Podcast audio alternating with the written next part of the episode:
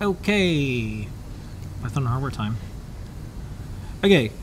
This week, a um, couple little bits of news, and then we're going to talk about some other stuff. Um, CircuitPython Beta 3. And we're going to come out with beta 4 soon. A lot of bug fixes. Um, yeah. ESP32C3, I think, just got fixed in the latest. Um, you know, more Pico W fixes. Thank you, everybody who's been trying out the Wi Fi and Pico W. Um, it's been uh, exciting to see uh, it taking over. We'll be doing more projects as well. So eight, beta three, and then beta four is coming out soon. Yeah, we'll see. Um, before I talk about some of the other stuff, just a little bit of reminder. So Ladyada did a chat last week. Yeah. Um, and I showed off CircuitPython. Yeah, Circuit Python for Espressif devices, and all of the videos are now out. You can check out Espressif's first ever DevCon 2022, and uh, they did a fantastic job. Um, kudos to the entire team over there who managed to put together a great virtual event with uh, tons of stuff. I was watching lots of different sessions and more. Um, so next up, uh, Python 3.1 got released. Um, some people have been, you know, keeping an eye on this. There's some performance increases and more. Um, you know, it's always good. Did our normal roundup of like which languages are uh, popular right now. It's usually neck neck with JavaScript and Python.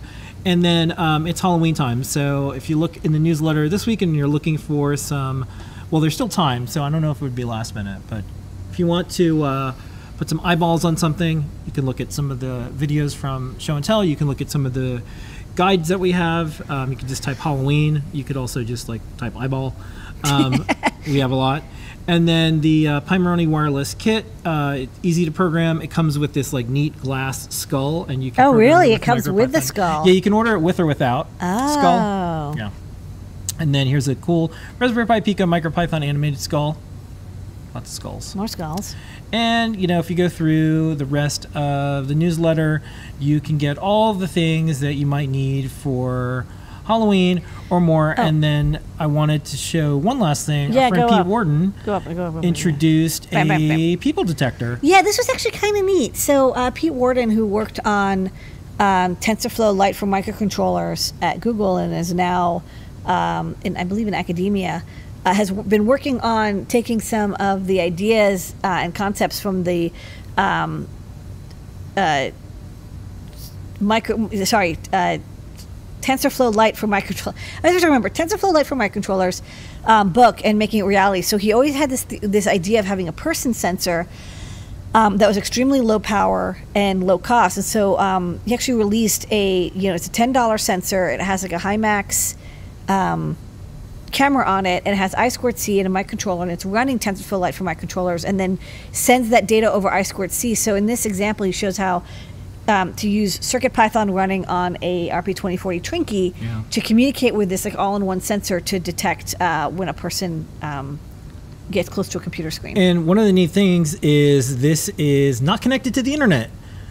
Everything is on the edge. There's no personally identifiable information that's getting transmitted anywhere. It's a person detector without taking you and putting it into the cloud where it never goes away and one day it'll uh, hurt you. Um, so, uh, this is a neat trend and it's neat to see folks uh, putting this type of power in a microcontroller and then using all the open source hardware and software from Adafruit to make it all work together.